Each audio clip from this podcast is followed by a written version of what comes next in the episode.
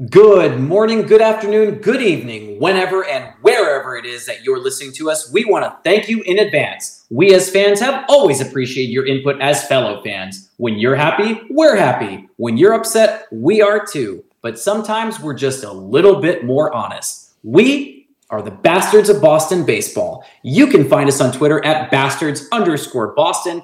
I am your host, Charlie Smith, coming to you from Providence, Rhode Island. You can find me on Twitter at Smith underscore MLB. Our other hosts for this episode are Terry Cushman, coming to us from Myrtle Beach in South Carolina by way of Windham, Maine, and Cody Paulson, coming to us from Houston, Texas by way of Ponte Vedra, Florida. Cody, how are you doing today, and where can the fans find you, sir? Charlie, I'm doing well. Thanks for checking in. The fans can find me on Twitter at the Cody Paulson. That's Paulson with an E. Come yell at me, come tweet at me. Let's have a conversation. And just as a friendly reminder, please hit that like and subscribe button, whether it be on Spotify or Apple Podcast or wherever you happen to be finding us. Charlie and Terry, how are you guys doing tonight? No complaints coming from me. Super happy to get this show underway. Terry, how are you doing? And where can the fans find you, sir? I am still cooling off from my Masataka Yoshida rant on the most recent episode. Check that out. And you can find me on Twitter at Cushman MLB. My DMs are open if you want to send me hate stuff or, you know, whatever. That's where I am. Well, nat- naturally, we we hope that you don't get too much hate. We know there's there's probably going to be a couple people out there that send a couple things but uh, let's get this show underway. Terry, what is your first hot take for this evening? What do you have? Mine comes from Dan on Twitter. As as always, most of these hot takes are submitted to us uh, by our followers on social media. So Dan uh, had one that really, uh, you know, uh, sparked my imagination. So he says. Kutter Crawford should remain in the rotation, and if Sale continues to struggle, move him to the bullpen.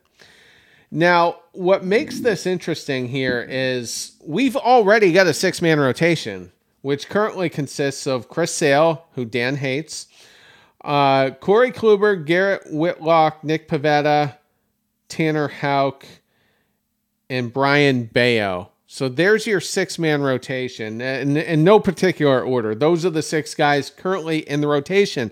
So we have to find a way to eliminate one. And the popular debate is usually comes down to um, Tanner Houck and, and Garrett Whitlock. And we had a nice little kind of debate into that on the most recent episode. But here's the other problem James Paxton is within a couple weeks of returning. He's already had one rehab start. Presumably, he's going to have a couple more. So now you got seven starters. If you got if you want to add Kutter to the rotation, now it's eight. So it's a really crowded field here uh, in the Red Sox rotation. Now let me address one other thing. He says put Sale in the bullpen. Now a couple episodes ago, it was the one recapping. Uh, who did we play before the Angels? The Rays. The Rays. And I said Chris Sale's career is over.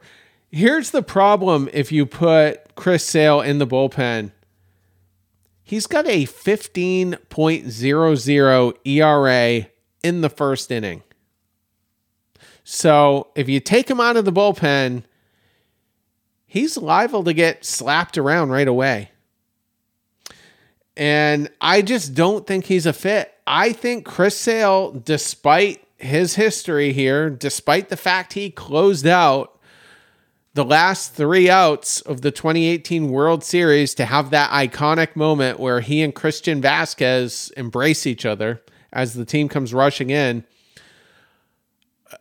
Aside from that, and the fact he still has he's owed I think roughly 30 million this year, 30 million next year, something like that. It's definitely over 50 combined. Despite all that, I think the Red Sox are going to view him as an automatic loss and they're going to cut ties with him because there are better options. Uh, T- uh, Crawford right now, Kutter Crawford, as much as I'm still not sold on him, he is a better option than Chris Sale. James Paxton, most likely, until he gets hurt, will be a better option than Chris Sale. Houck and Whitlock right now are already proving they are better options than Chris Sale. I think Chris Sale's going to be DFA'd. The example I gave, uh, the comparison I gave on that uh, last week was the Hanley Ramirez DFA. And I know this is apples to oranges because one's a hitter, one's a, a pitcher. But on the flight home uh, in 2018, everybody expected Blake Swihart to be the odd man out because a roster move needed to happen. He was being used as a utility guy, which he wasn't. He wasn't great at any other position, wasn't even great at catcher, and he wasn't hitting well. So he was going to be the guy to be DFA'd. And that's what Swihart himself thought on the plane ride back into Boston. And then shockingly, the next morning, it was Hanley Ramirez. And I think it's going to come out of nowhere, but I, I just I think Chris Sale right now is the worst starting pitcher in our rotation. Now, you can disagree with my take generally, but do you guys at least agree with that? He is the worst guy right now? Cody, why don't you go second? I mean, there's no question that Chris Sale has definitely struggled to start the season, especially you know when you look at the type of pitcher that Chris Sale has been in his in his career. Right, you know, this is a guy that was a perennial All Star, a perennial Cy Young candidate. You know, never got over the bump to to grasp that hardware, but um, he's he's definitely struggled to to begin and I don't know if I necessarily see Kutter in the rotation or if I see him be the long relief guy, the spot starter guy, but he definitely, at the very least, needs to be on the Major League Ball Club. There's no reason for him to keep being sent back down to AAA, um, you know, to to give guys like Ort or, or Brasier uh, some more additional run. And you know, I think we're also in an unfortunate position where we might have to walk back some of these Brasier takes because he's been um, a breath of fresh air, but that's a you know a, a different segment for another day. Um, I think there's still a little bit of rust that's going to be knocked off uh, for Sale at this point in time. I, I, just refuse to believe a guy that is the competitor to the level that he is, the you know the one that says, "Hey, give me the ball. I'm going to figure this out. I want to get the outs. I want to you know help this team win." He's not going to beat his head against the wall and, and continue to do so in an unproductive manner. So I think something's got to shift. I think he's got to, sh- you know, maybe change the way that he's attacking hitters or uh, you know, something's got to give because the way that he's currently going out there and, and performing isn't um, making him happy easier. You know, as as much as we're screaming at the clouds, I'm sure he's he's screaming just as loud as we are. So I hear what everyone's saying. I sound like a broken record when I talk about Chris Sale. Kutter should remain in the in the rotation, and if Sale continues to struggle, move him to the bullpen while I know we've talked about this before, just because you pay someone a certain amount of money does not mean that they should be in a specific spot. David Price was getting 32 million or 30 million in his last year as a Dodger, half of which was being paid by the Red Sox just to not play in Boston. And David Price was a reliever for most of that year. I don't really think he started too many games, if any. Do I think that Chris Sale would be a better option in the bullpen? No, I don't. I really do think that it's just taken a little bit more time than normal for Chris Sale to bounce back. But we've seen this before where some pitchers, not all, but there are a select few pitchers that have really started to ramp up once they are in their late 20s, early mid 30s. And the first name that comes to mind is, you know, I, I don't want to say he's just like Randy Johnson, but Randy Johnson, this is someone who had major control problems. And if you look back at, at, at his history, this is someone who probably didn't really have a chance because he had walked the same number of guys as he struck out. This was someone who had major problems. He could throw 102 miles an hour, but he couldn't control it. I think that Chris Sale has a chance, and I'm not. You just you can't lose that level of talent. You just you can't. And you don't forget how to pitch. You don't forget how to have the fire. He still has it, and for that, I, I just I can't. I, I can't move him into the bullpen. You got to have him in the rotation, and and Kutter might work his way into the rotation. That's possible, but you know we don't know what's going to happen with Paxton. Paxton, as Terry has mentioned on a prior episode, may have been paid $14 million to never throw a pitch in Boston. That's also a possibility on the table. So it's definitely out there, but I, I don't want Sale in the bullpen. I just I don't want that. Uh, Cody, what's your what's your first uh, hot take here? My first hot take comes from Sturm Wolke. Apologies if I mispronounce that Twitter handle, but uh, this person tweeted at the account: "The problem is a coaching, not Chaim Bloom." Um, you know, unfortunately, I don't think it's going to be as cut and dry as you know these seven or eight words. But um, a lot of what we're seeing on on the product, or a, a lot of the product we're seeing on the field right now, to me, boils down to coaching. Sure, the players aren't performing to their career averages, and you know, sure, there are certain cogs to this lineup that aren't on the field right now due to injuries, whether you know it be Mondesi or Duvall or, or Story, um, Paxton for that matter, Bello just coming back, but you know, this team has been sloppy in their losses, right? And, you know, a lot of these wins have been close games where we've gotten timely hitting or the guys have been resilient. Um, but, you know, we're giving up stolen bases left and right. And, you know, thankfully Connor Wong is, has woken up and decided to start throwing out some base runners or we'd be laughed out of the league and, and run all over. We're playing sloppy defense. We're not backing up players. We're not, you know, going to first and third when we when we need to be. Um, and there's been no fire from from the manager spot, in my opinion. You know, I'm I'm not seeing any any quotes. I'm not seeing Cora holding guys accountable. If anything, I'm seeing Cora yell at the players that are performing well, uh, a tactic that I've long disagreed with.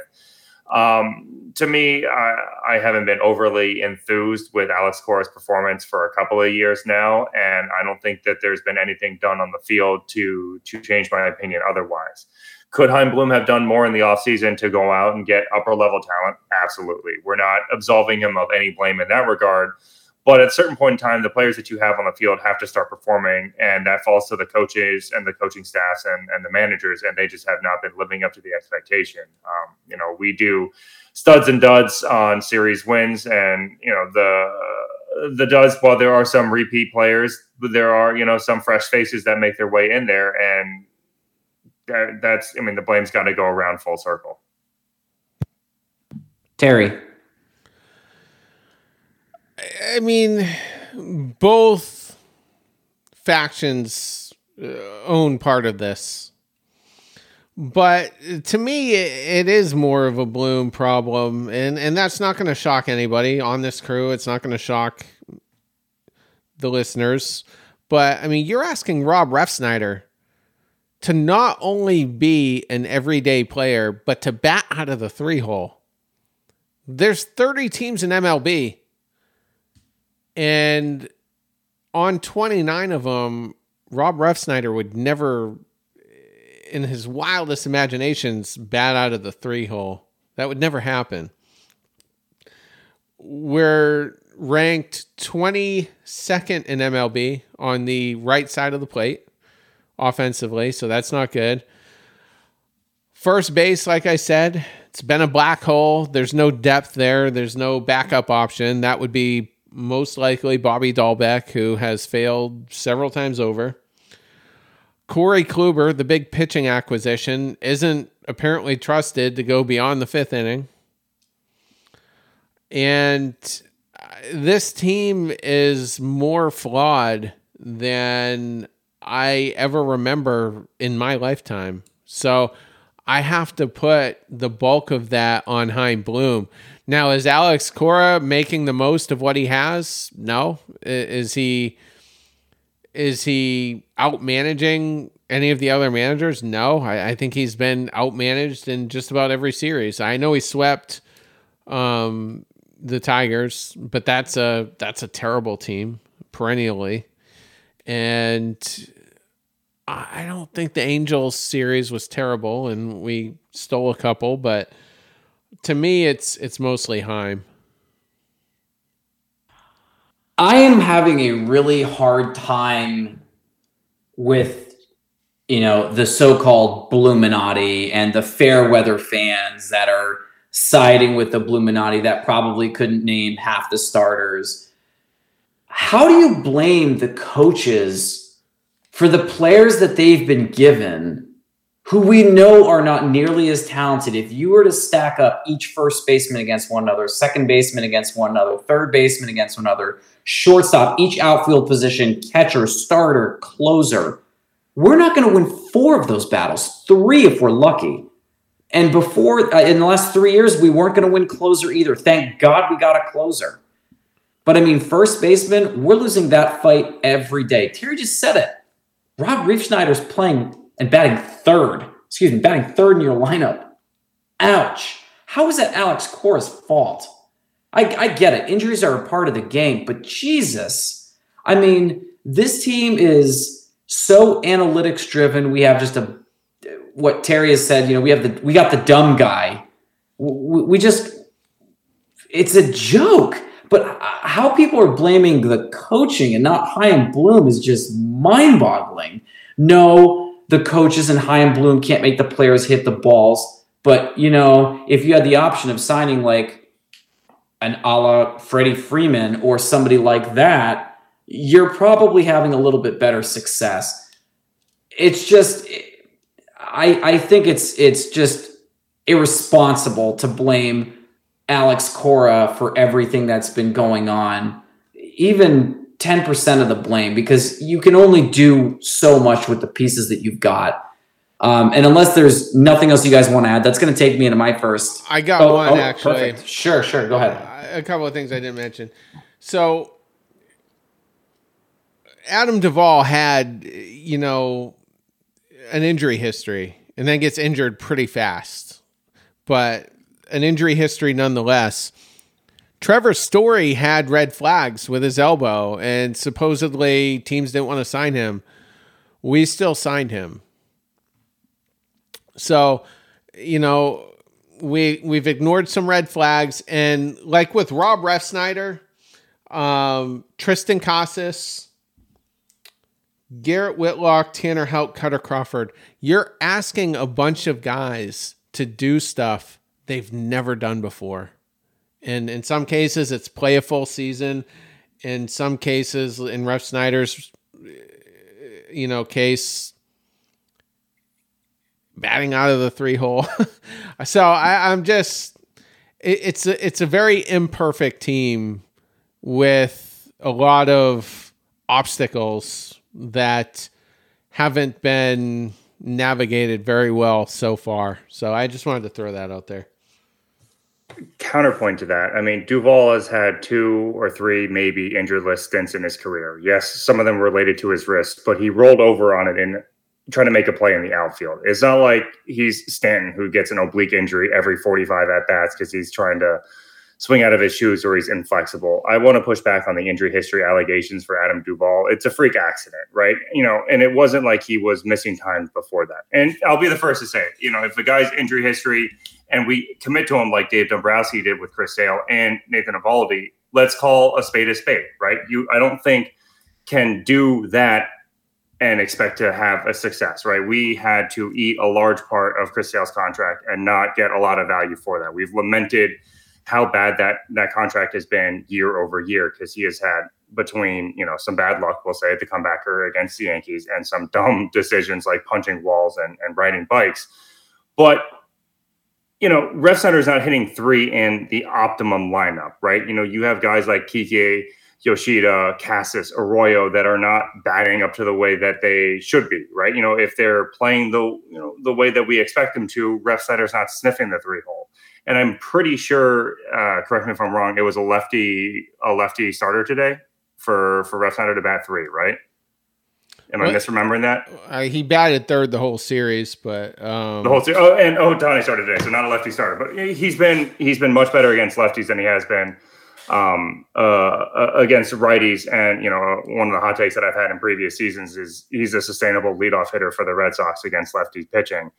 Um, I don't want to call myself a Bloom apologist for lack of you know better terms. I definitely think there is some culpability to to the players that Bloom has brought in, but I feel like we have been a little harsh in our opinion of him for what he had to work with when he showed up to Boston because I believe the roster was in disarray. We did not have good players um, on sustainable contracts and we had nobody in the farm system, right? And I, you know, I think he had to build it up from the bottom up, and it is taking a little bit longer than we're accustomed to because we are the Boston Red Sox, right? And in part of that too, I think we saw a lot of it this offseason with Bogaerts' endeavors. Who's to say that you know ownership's not allowing him to go out and spend the money that would necessarily be required to compete with some of these large contracts? I mean, this offseason alone, we saw some some albatross type uh, contracts being handed out. And if ownership's not willing to pay that money, there's only so much that you can do. And we weren't even winning some of those mid level um, bidding wars as well. So you know, if if his hands are tied and we'll never know the answers to these questions, he's just the guy that has to wear it because we you know we can only yell at John Henry till we're blue in the face. So I'm trying to dig up why Adam Duvall only played 41 games in 2019. Um, Wikipedia didn't cover that.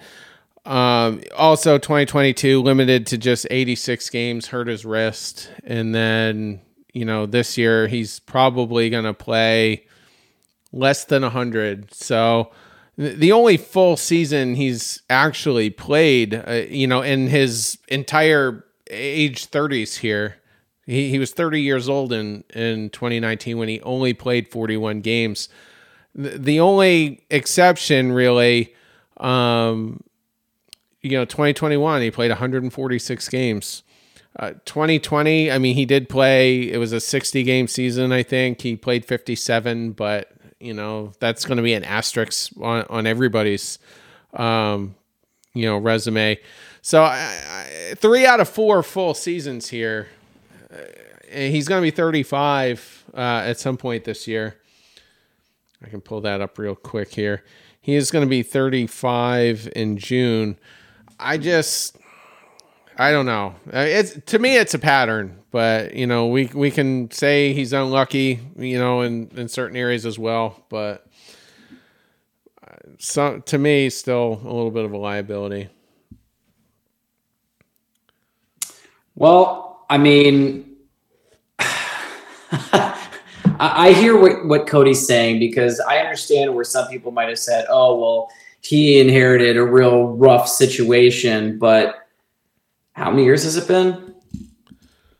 It's been four, five. It feels like it's been two years too long because I don't remember being a last place team on a consistent basis. And yeah, you can say, oh, we were a contender.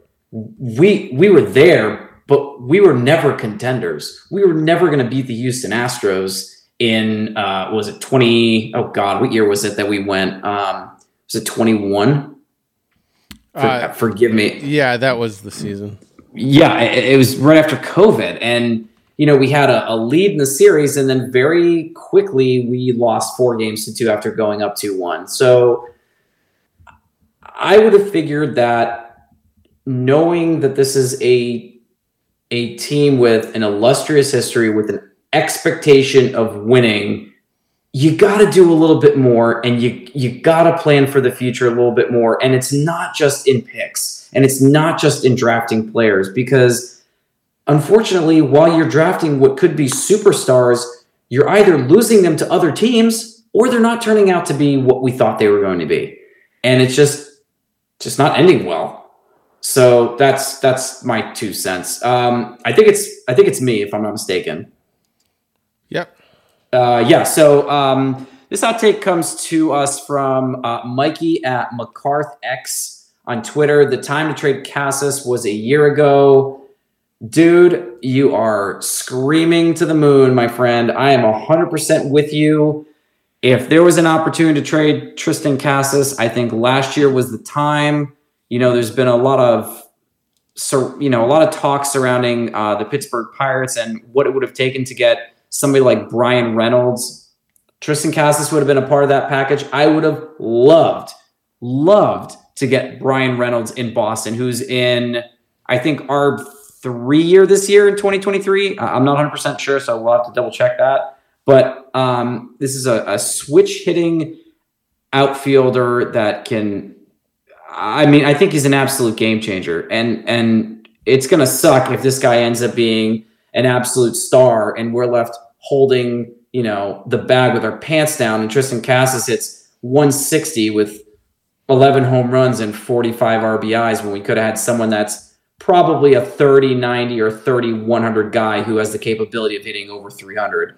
Um, but absolutely agree. Probably late later than a year. We probably should have traded him more than a year ago, but that's that's just me. Uh, Terry, anything you want to add to that one? I don't disagree that that was the time to trade him um, because his value was certainly somewhat high, but stubbornly, I still think we ought to keep him. I just, I mean, we don't have any depth at that position anyway. It's not like we're loaded at first base and we can afford to do it. Kind of like the Twins could afford to deal Luis Arraez to the Marlins uh, to get their guy, but um, we'll see. I mean, if he's the biggest bust of all time, we'll all look back, and this will be one of the many things that perhaps Chaim Bloom didn't get right. But for now, um, I I think I think he's salvageable, and I still think he could have a really good season. If it was Casas for Bryan Reynolds, I would have packed his bags myself. Um, you know, anytime you can get a bona fide MLB player, you got to make that trade. Um, you know, I and hand up. Admittedly, I'm not the best prospect guy. You know, I don't I don't do uh, as much of the the in depth prospect rankings as as some of the others. You know, people like, oh well, this guy was crushing and you know A plus whatever. You know, tracking the trends. Um, but for me, you know, a proven talent is a commodity, right? Baseball is such a an exact science, and they're you know they're trying to use analytics to become you know a little bit better at at this predictions. And Casas Terry, like you were saying, you know, has he, he is the prototype for for a corner infielder, a guy that can go 3100 um, you know, hit bombs, play good defense, the whole nine. So you know, the writing's on the wall for it to be there. Uh, you know, physically, it's just you know, can he can he put all of the tools together? Um, I, I, think it's still too early for for me to con- completely give up on the project and say that you know this guy needs to be out of the out of the system for you know um, pennies on the dollar. But if it was for Reynolds, you know that's an entirely different equation. Charlie. Yeah, I, I, mean, here's the thing: would that have been the only player in the deal? No, we, we I think we all know that. And and to Cody's point, you know, if, if that was a straight straight shot one for one, you're absolutely offering any assistance you can assist Mr. Casas in packing his bag so that we can get Mr. Reynolds over here. It would have taken probably something like Casas, Bello, maybe something else, a third piece, because you know that a team like Pittsburgh is going to do everything possible to try to get superstar, you know, premier talent, and we knew that Bello was going to be pretty good. I, I, I think some people were not that high on him, but we had an opportunity to see him in a time that was probably a little bit earlier than expected. My fear was that we were going to risk, you know, blowing this kid's confidence because we brought him up too soon. Um, but that's the thing is you never know what you're going to have, and I, I think the Red Sox are paying dearly for that because of trading, you know, Jeff Bagwell to the Houston Astros and getting nothing but a, you know, bum relief pitcher. I believe it was Larry Andersen in that deal. And Jeff Bagwell went on to be one of the most prolific power first basemen that we've ever seen in the last probably 30 years. There were few that could do it like him. Um, and that's good. I think that's the reason why I think the Red Sox have such regret over that deal that they're like, we'll never trade another prospect again. Because when they've traded some prospects, they've actually turned out to be really, really good. You think about, you know, trading even Hanley Ramirez away, who, who turned out to be really good. And then years later, when he was borderline washed, then he came back to Boston before he was unceremoniously dismissed. And, you know, it's just it sucks. You you don't know what you have, but you can't hold on to all the prospects. And that's the thing that Chaim Bloom wants to do. He just wants to hoard all the prospects. And you need to trade some of those pieces away in order to bring Major League Baseball ready talent to to win a title. Not every prospect is going to hit. And he's got this mindset that they're all going to hit and he's holding on to all of them and and some of them are barely getting it done. So that, that's my two cents on that one. I'm I'm gonna bring it back around to Terry for his next hot take. Terry, what do you have? I am bringing my own hot take in uh, for the second round here, and it's simply that I think Lou Merloni should be NESN's primary color guy, meaning, and I mean primary, 145 to 150 games a season because I think he's the best of everybody, and it's not even close. You know, Youkilis ha- is a beloved figure in Boston, big part of that uh, 2007 championship season. Had some other extremely robust seasons beyond that. 2008 was we came so close to going to the World Series. He was a part of that team, but he's very vanilla in the booth. I, I just I'm not a big Youkilis guy. I think he is better than Maserati and, and Kevin Millar out of all those characters. Uh, I think second on the list is Middlebrooks. I, I think he's entertaining a little bit. I think he's likable. But uh, when it comes to Merloni, I just feel like he connects with the audience so much better. And so many of us are listen uh, are accustomed to hearing him on WEEI on the various shows he was on. But more importantly than anything, he is a New England guy. He sounds like us and he's one of us. And that's part of what made Jerry Remy so special because he was from Fall River, Massachusetts. And he had that thick New England accent, probably one of the thickest you'll ever hear. And Lou Merloni, he's from Framingham, Massachusetts. And I just feel like there's this natural flow with him in the booth. I feel like he's got the potential to be a little bit more candid than the rest of them. And I mean, if you go back and you listen to some of his takes, he's probably trashed a lot of these guys on WEEI.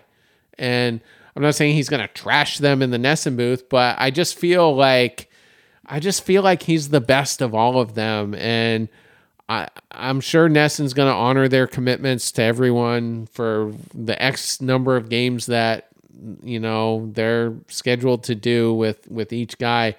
But going forward in, in 2024, I want Lou Merloni to be the the color guy in the booth for, like I said, at least 145 to 150 games. That's my hot take. Cody.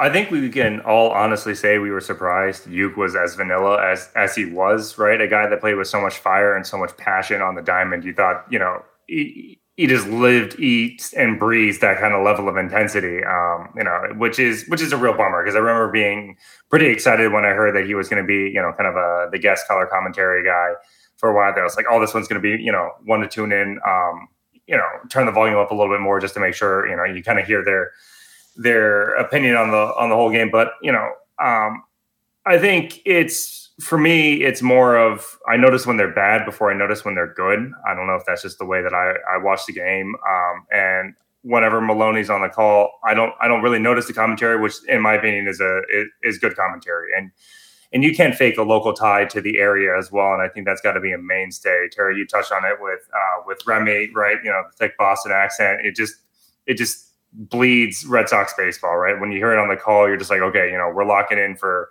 three plus hours or you know two plus hours now with the with the pitch clock and the other rule changes. But um, I think Merloni's uh, been great because I, I don't have anything bad to say about him. So that that's good enough for my book. Charlie, what are your thoughts? Well, I distinctly remember calling Lou Merloni once on the radio show, and this is actually not something to do with baseball, but he disagreed with the take I had, and he ended up being wrong, and, and that's okay. So I guess we're just going to give him a pass. Lou Merloni is someone that we we grew up with in the '90s, and if you are a Pawtucket Red Sox fan, you saw a lot of Lou, who spent a decent amount of time in Pawtucket, getting a couple of opportunities in Boston absolutely slayed AAA, but unfortunately was was never like this crazy superstar in the majors. But um, was a fan favorite, was was liked in the clubhouse. This guy has a lot of knowledge about the Red Sox, and similar to what you were saying about uh, Remy in the past, this is a guy who I think fans are going to be able to connect with and bond with. And I mean, is it possible that Lou Merloni's the the next best thing next to somebody like Don Orsillo? Because I would kill to get Don Orsillo back. I would absolutely love to get Don Orsillo back. And and it hurt when he left, but he's living the best life out in San Diego right now. And I, I, there, there's a part of me that that likes the Padres just because he's there. If he left, I would hate them. You know, I couldn't stand them. But I, I don't know. I mean, it it couldn't possibly be worse than some of the other people that we've had in there. Uh, some some guys are dry. There just feels like there's really no personality. And Lou's always been a character. So you know what, Terry? Maybe that's what it needs. Maybe NESN needs Lou Merloni. Maybe you're right. They don't get many things right, though. That's the problem. Yeah, they, they, they've done a pretty bang up job for a little while. But uh, uh, with, with that being said, uh, Cody, what was your next hot take?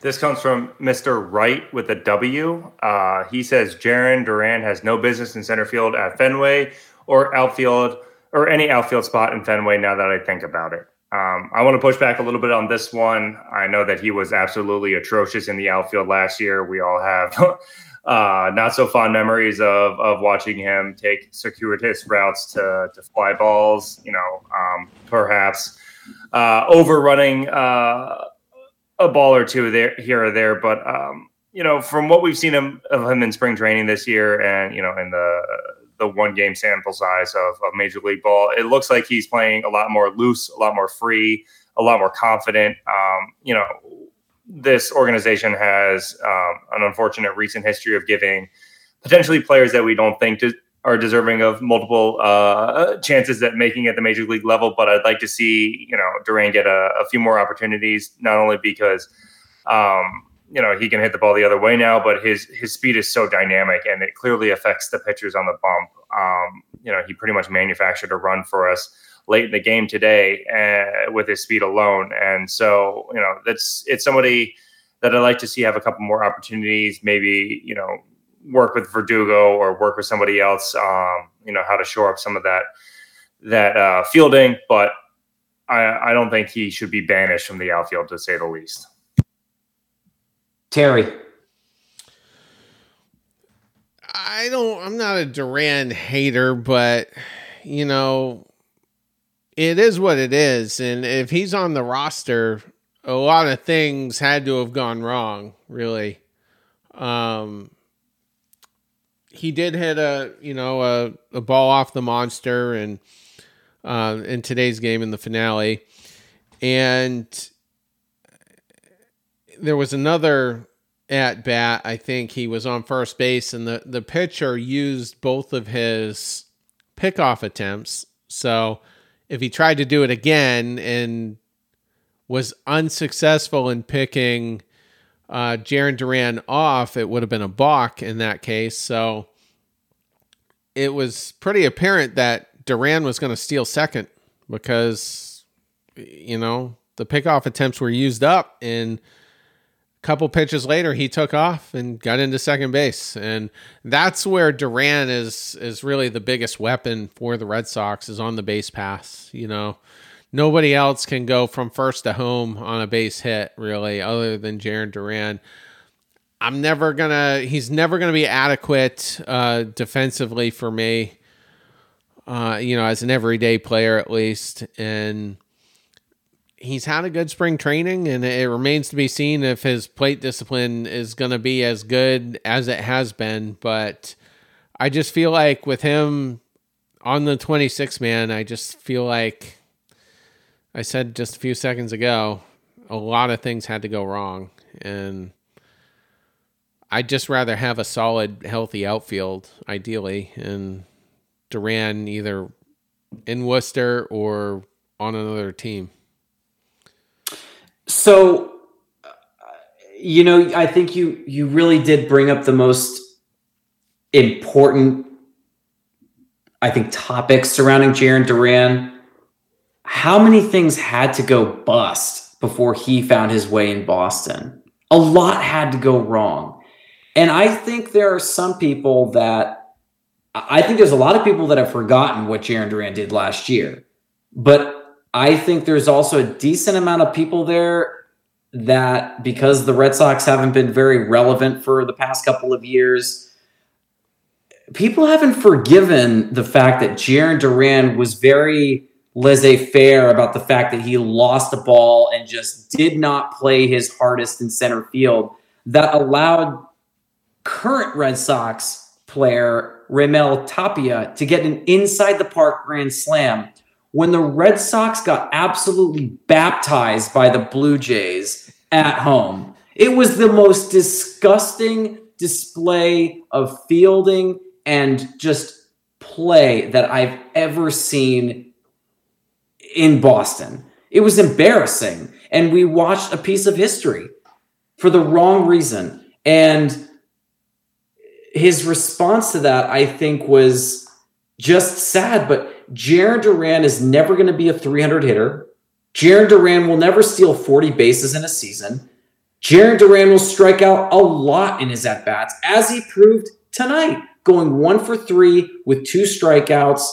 Yes, he stole a base, but you know what? You don't. You can find a stolen bases specialist anywhere. 26 years old. By the time he's 30, he probably still will not have 25 home runs.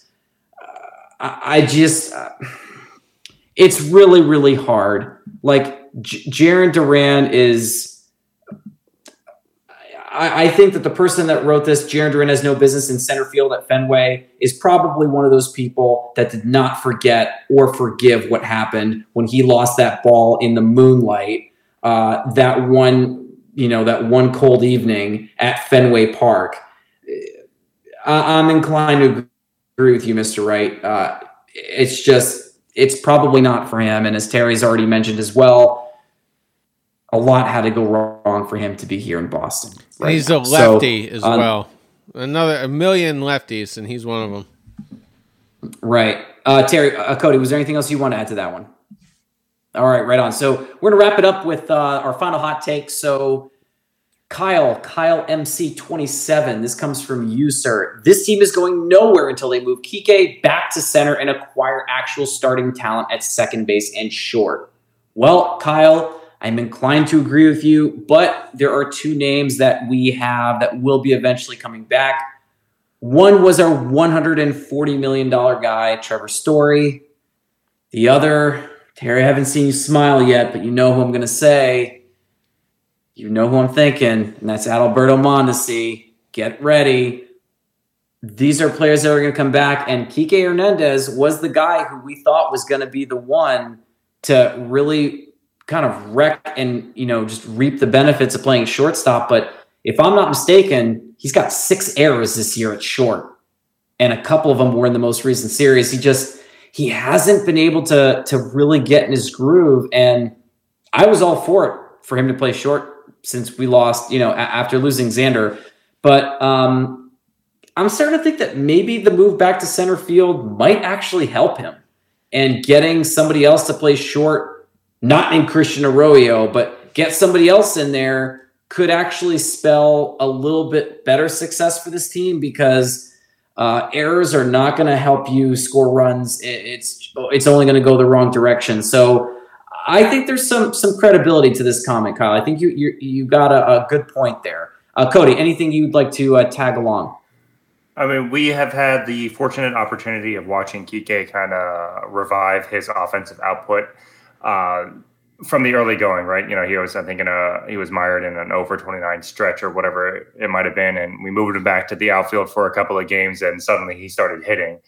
Um, you know, I don't know if it was the pressures of playing shortstop, if it was, you know, just whatever it might have been. Maybe he's just more comfortable out in the grass. But I think this offense goes as Kike goes. You know, he's a great table setter, great energy guy and when he's producing and when he's contributing, he's he's even more high energy. And it seems to be, you know, it kind of works better when he's at um, at center. You know, similar to the the Bogaerts Stephen Drew debacle of of 2013, right? The shoved Bogaerts over at third base, and the guy couldn't hit his way out of a wet paper bag. You put him at shortstop, and you know suddenly all is right in the world offensively.